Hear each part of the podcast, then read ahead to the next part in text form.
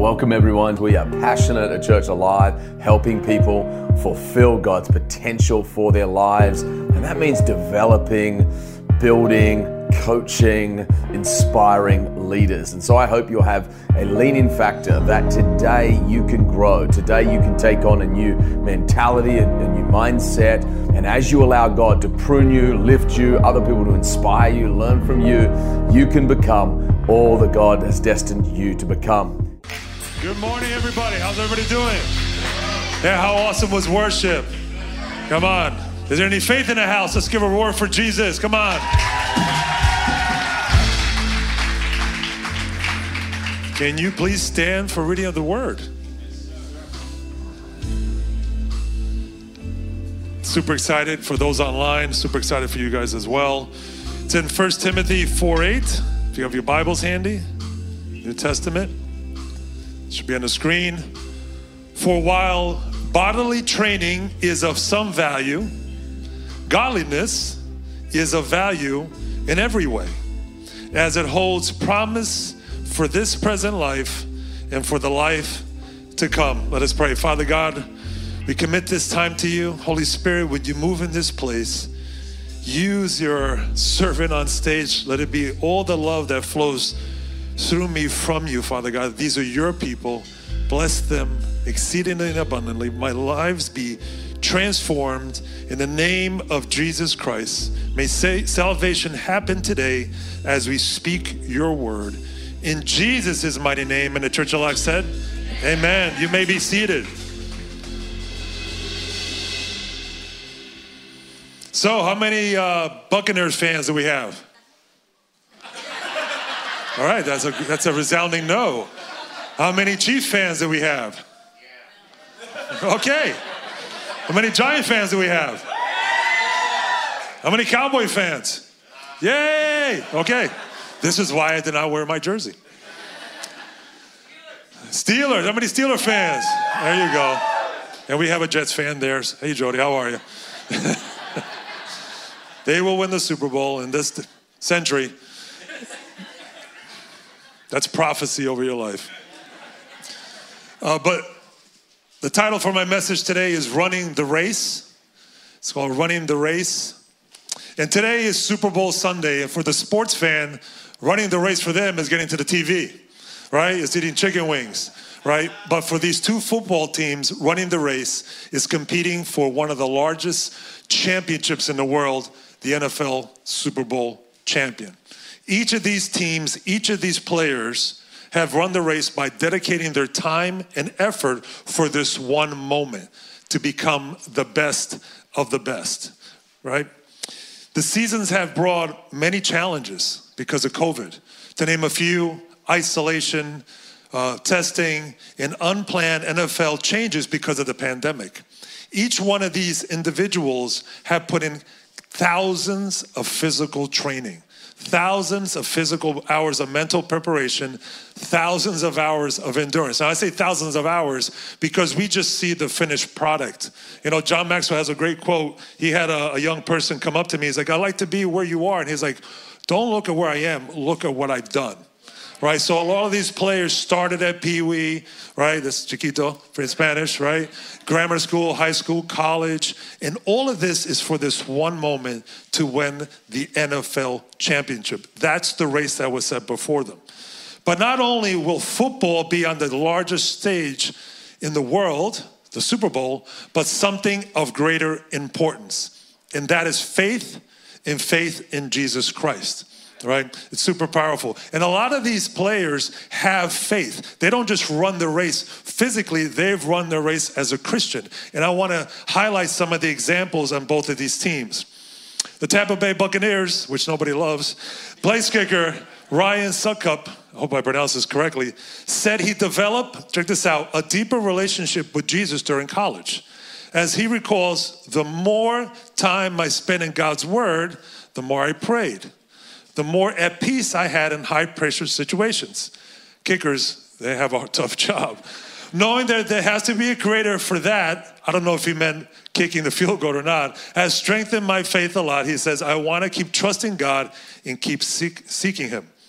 Another player from the Buccaneers, Devin White, he is a stud. If you see him, he's number 45. Even if you don't like the Buccaneers, keep an eye on him. Second year linebacker out of LSU credits God for orchestrating his career and often speaks about trusting God's perfect timing. He states, God makes no mistakes, right? Says White, who has tweeted out Jeremiah 29 11. On the other side of the football field is the Kansas City Chiefs. Teammate um, and cornerback Antonio Hamilton, who celebrated the NFC's, I mean, AFC's championship win over the Buffalo Bills, he tweeted this. This is pretty powerful. And I'm going to try to exemplify what he said. This has got to be the most amazing birthday gift ever. Gotta be God. I'm going to the Super Bowl. Hashtag humbled and blessed. Blessed. Blessed. My mouth is getting dry already. Hashtag discipline and sacrifice. The next day, Hamilton tweeted out the words of Isaiah 55, 6, 8. Should be on the screen. Pretty powerful. It says, Seek the Lord while you can find him. Call on him now while he is near. Like the wicked change their way and banish the very thought of doing wrong. Let them turn to the Lord that he may have mercy on them. Yes, turn to our God, for he forgives generously. Our God is a generous God, amen? And in fact, there is a verse attached to the Super Bowl, Super Bowl 55. It's Psalm 16a, should be on the screen. I keep my eyes always on the Lord. With him at my right hand, I will not be shaken.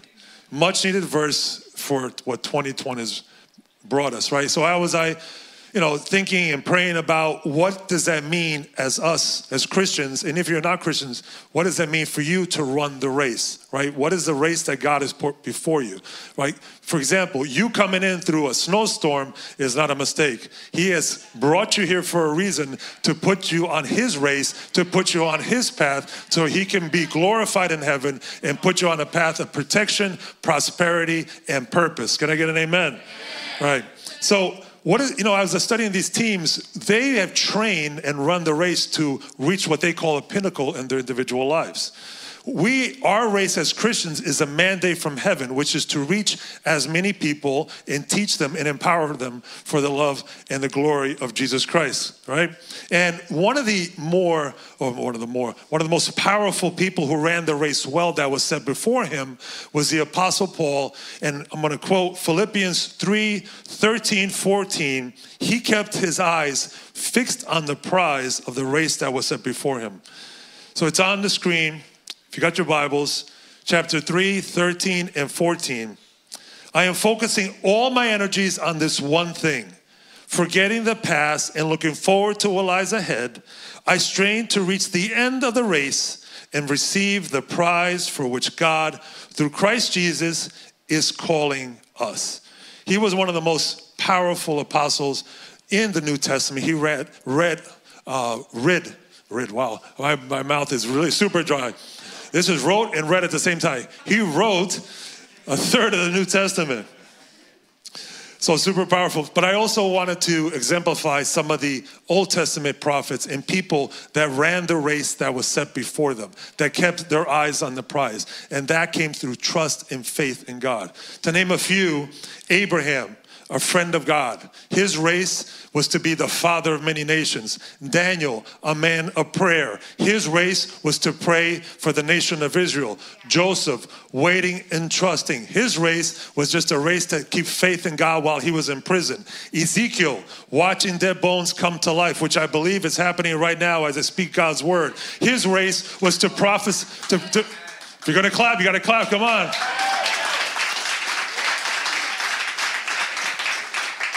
His race was, was to pray and bring dead bones to life. Jacob wrestling with God. His race was he would become the father of Israel. His name was changed to Israel. He was the first Israelite, right? Then we have Hannah asking in faith. She was asking for uh, a baby to be born, a son. She did not know the race that she was setting up for a future prophet.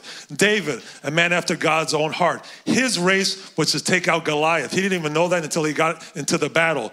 And then Samuel, learning to hear God's voice. His race was to anoint King David and anoint uh, King Saul. And he, he, he was the son of Hannah of what she raised for, the prayer that she prayed to God. And the Bible is full of servants that focus on the prize to run the race that was set before them. Their faith was not built on themselves, but faith in God the Father, and that came through prayer. So you may ask, what does that mean to run the race for myself? How do I do that, right? Well, privately, that means being in the Word, prayer, worship, corporately, be planted in Church Alive, get plugged into one of our transform groups, serve in one of our dream teams, take thrive, because what we do privately leaks out publicly. It's very important that when you when you come to the house of God, what you do, I'm not putting this is not more like a pressure or force. Just know that you are part of a family. You are loved. You are cherished. You are worthy. What you bring to the house of God is important. There's no I in team, right? Teamwork makes the dream work. I'm just saying. So know that, right? So the disciples were Jesus' favorite.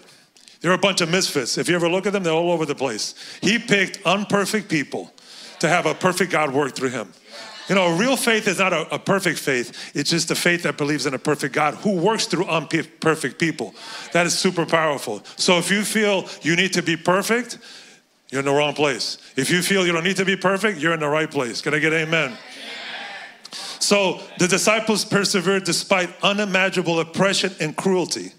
Their lives are living testimonies. Their yielding faith bears witness to the promise of Jesus Christ, urging us to follow their examples to run the race with perseverance. Jesus knew that following in his footsteps would not be easy. He loved them and taught them how to win the good fight. And the, one of the main ways he taught them is the Lord's Prayer which we're going to get into in a little bit. This is how the disciples were able to keep running their race, but constant communion with God the Father and the guidance from the Holy Spirit. His presence prepared them daily. His presence kept them in the path of victory for the race that they were meant to run. And it's the same for us. So if you got your Bibles handy, turn to Gospel of Matthew, chapter 6, verse 9 through 15. And this is what's called the Lord's Prayer. Now, this is not his prayer because Jesus was sinless, so he's not asking to be forgiven of sins. It's called the Lord's Prayer because it's the most famous prayer in the world. But this is the prayer that he teaches his disciples. And he says in verse 9, Pray then like this Our Father in heaven. No, I'm not asking you guys to pray. That was good. Our Father in heaven. How, no, it's, I just, I just, I just as a joke. I'm like, wow, they, just, they thought that I said pray like this. It's on verse 9. Whoa, here we go. Okay, here we go. Ready to start again. Reset. Right, verse 9. Pray then like this Our Father in heaven, hallowed be your name. Your kingdom come, your will be done on earth as it is in heaven. Give this this day our daily bread and forgive us our debts as we also have forgiven our debtors. Lead us not into temptation, but deliver us from evil. For if you forgive others their trespasses, keep going, your heavenly Father will also forgive you. But if you do not forgive others their trespasses, neither will your Father forgive your trespasses. Super powerful, a lot to impact. But we're going to focus on the area of forgiveness, which is verses 13 to 15. But before we get started, there's one part that I want to make sure everybody understands. When he says our Father in heaven, he wants us to understand that God is a Father. He's not just a God, an absent God. He's not a loving God, not a God that's there with a stick waiting for you to do wrong. He wants to connect with you. In fact, one of the greatest stories of my father that I had, you know, was when he connected with me. He always connected before he corrected. So I remember being, you know, three or four years old. I'm like two feet tall. My father looks like Popeye, you know, muscular arms, five, six. And he, he was a chef. So he would take me everywhere. I would be, you know, uh, dressed in a little apron, like a little chef, trying to cook. I didn't know what I was doing, but it didn't make a difference. He would take me to the butcher, he would take me to the fish market. Whatever my father went, I was with him. And I remember he, before he would correct me, he would connect. So I'm like, you know, two feet tall. I'm looking at this monument of a man that I knew loved me. And he would kneel down and he would go, Who loves you the most? He's like, You, daddy. And paizinho means, you know, daddy in Portuguese. Right? Who wants the best for you? You, daddy. And then he would correct me.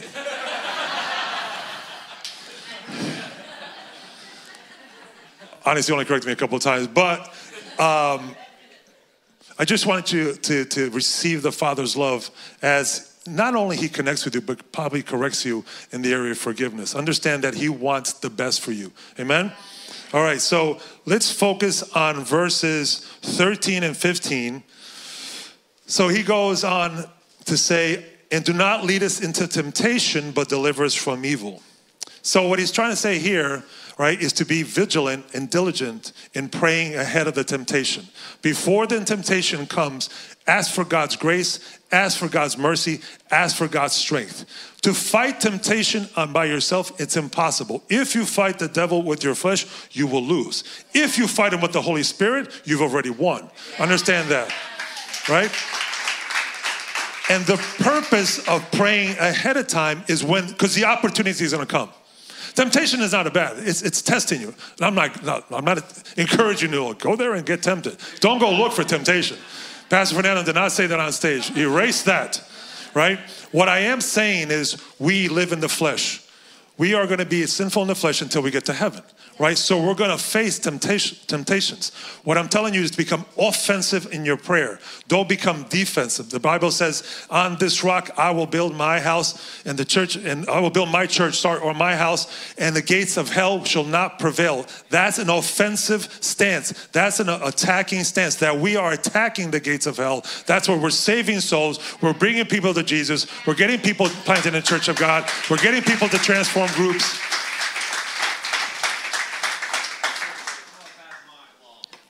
And that's the goal. So when the opportunity comes, you're better prepared.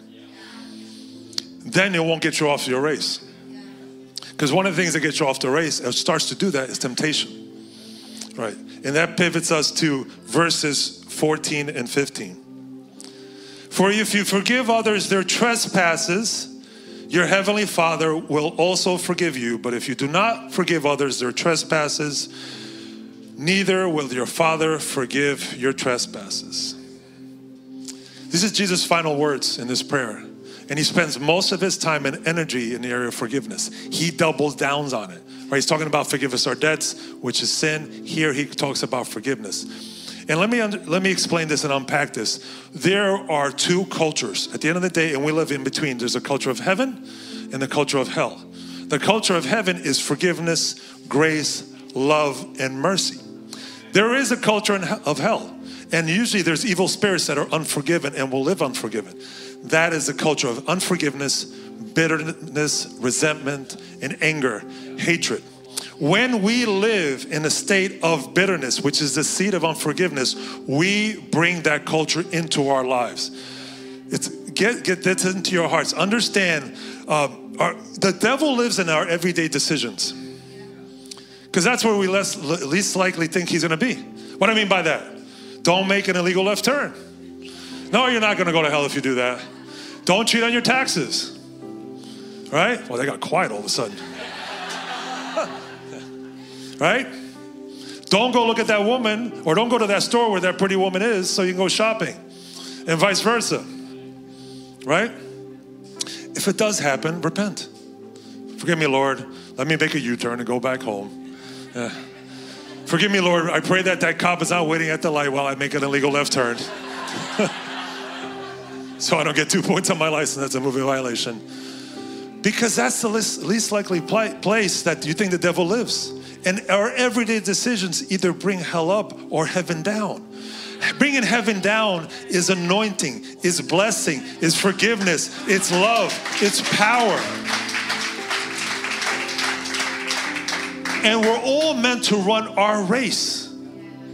As a body of Christ, as Christians, what does that mean? I just said it before read the word, be in worship, prayer, corporately, come to the house of God, transform groups, dream teams, thrive, save souls.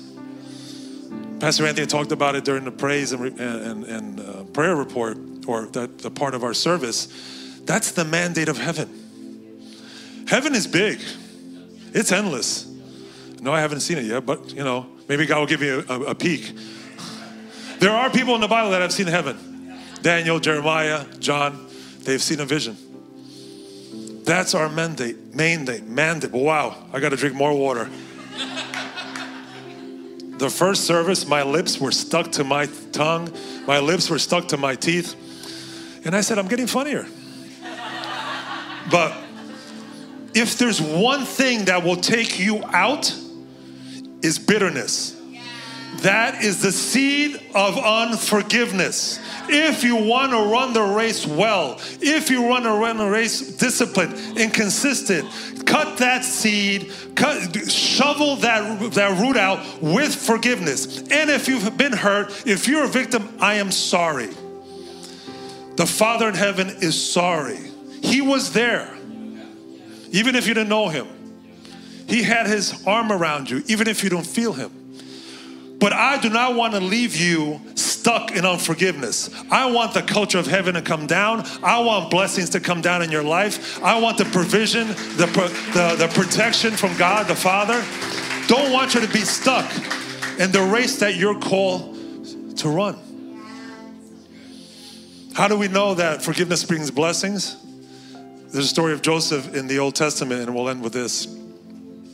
Uh, he is. Uh, a little bit arrogant, shares a dream with his brothers that he's going to rule over them. Never a good day to do that. You got 11 brothers, you know, they're going to be pissed off at you, jealous, just say.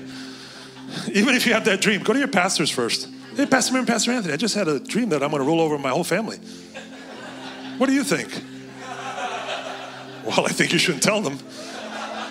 Pastor Anthony, I love him. He was like, pray, pray that that's a God dream. It's true. And they sell him into slavery. He's left for dead. Long story short, he becomes second in command in the Egyptian empire, which was the most powerful nation in the world, and he saves souls. Throughout his whole journey, it's never spoken in the Bible that he had unforgiveness in his heart. His brothers show up to him at the end because they're looking for, there was famine in, in, in, the land.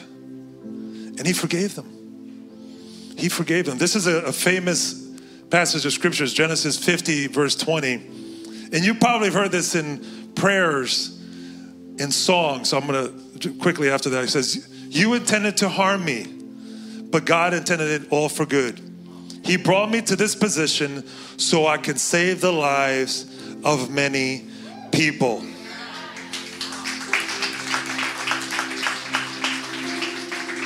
You know, that's where we get what the devil meant for harm. That's where it comes from. That's why the number one temptation of the devil is to get you into bitterness.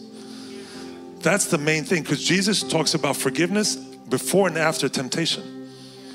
That's the number one trap. It's not the only trap, but it's the number one trap. And the Bible tells us that it leads the person to become defiled. And do you know the most anointed person ever was Jesus? Because he forgave the most. Joseph was anointed much because he forgave much. That's what it's all about. I do not want you to leave with a heart of bitterness, of unforgiveness. In fact, if you have that, can you stand up for a second? I want to pray for you. If you have a heart of bitterness or unforgiveness, I just want to pray that off of you for a second. You're courageous for standing up because not everybody wants to do that. So let's give them a, a round of applause for that.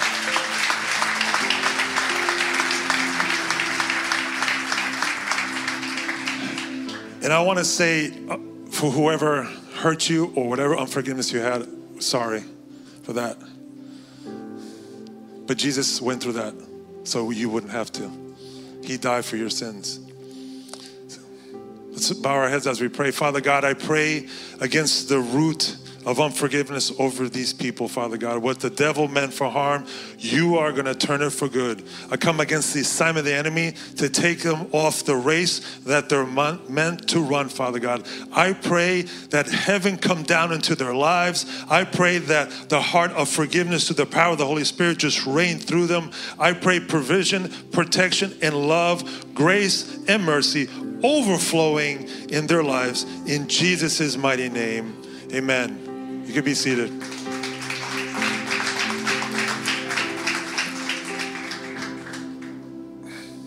The race of a Christian life is a marathon, not a sprint. We are called to stay on course and remain faithful to them. Whatever race you're meant to run, stay connected. Forgiveness keeps you connected to the Father's heart, to the Father's love, to the Father's mercy. Did you receive that? Amen.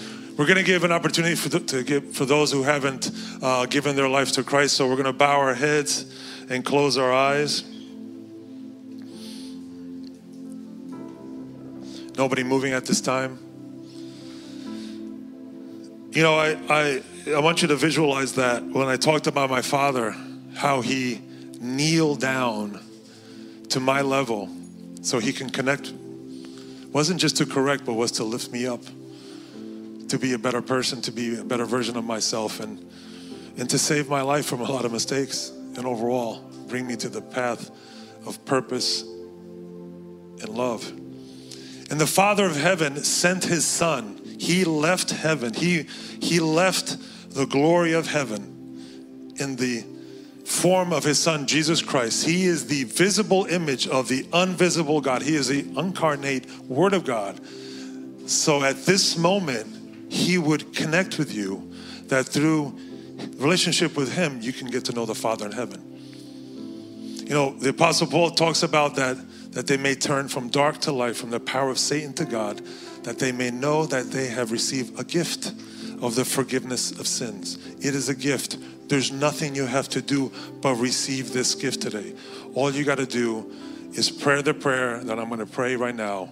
And in the count of three, if you've made that decision to come into a loving relationship through the Son to the Father, I want you to raise your hands. Can we pray this prayer together? Father God, we thank you. Come you got to speak louder. Father God, we thank you. I surrender my life to you. I ask you to forgive my sins. I make you my Lord and Savior. Today is a new day. In Jesus Christ's name, amen. If, if you made that decision, I want you to raise your hands. One, two, three. I see that hand. I see that hand. See that hand. If you're coming back to the Father's arms, so powerful. Can we put our hands together for those people that raise their hands?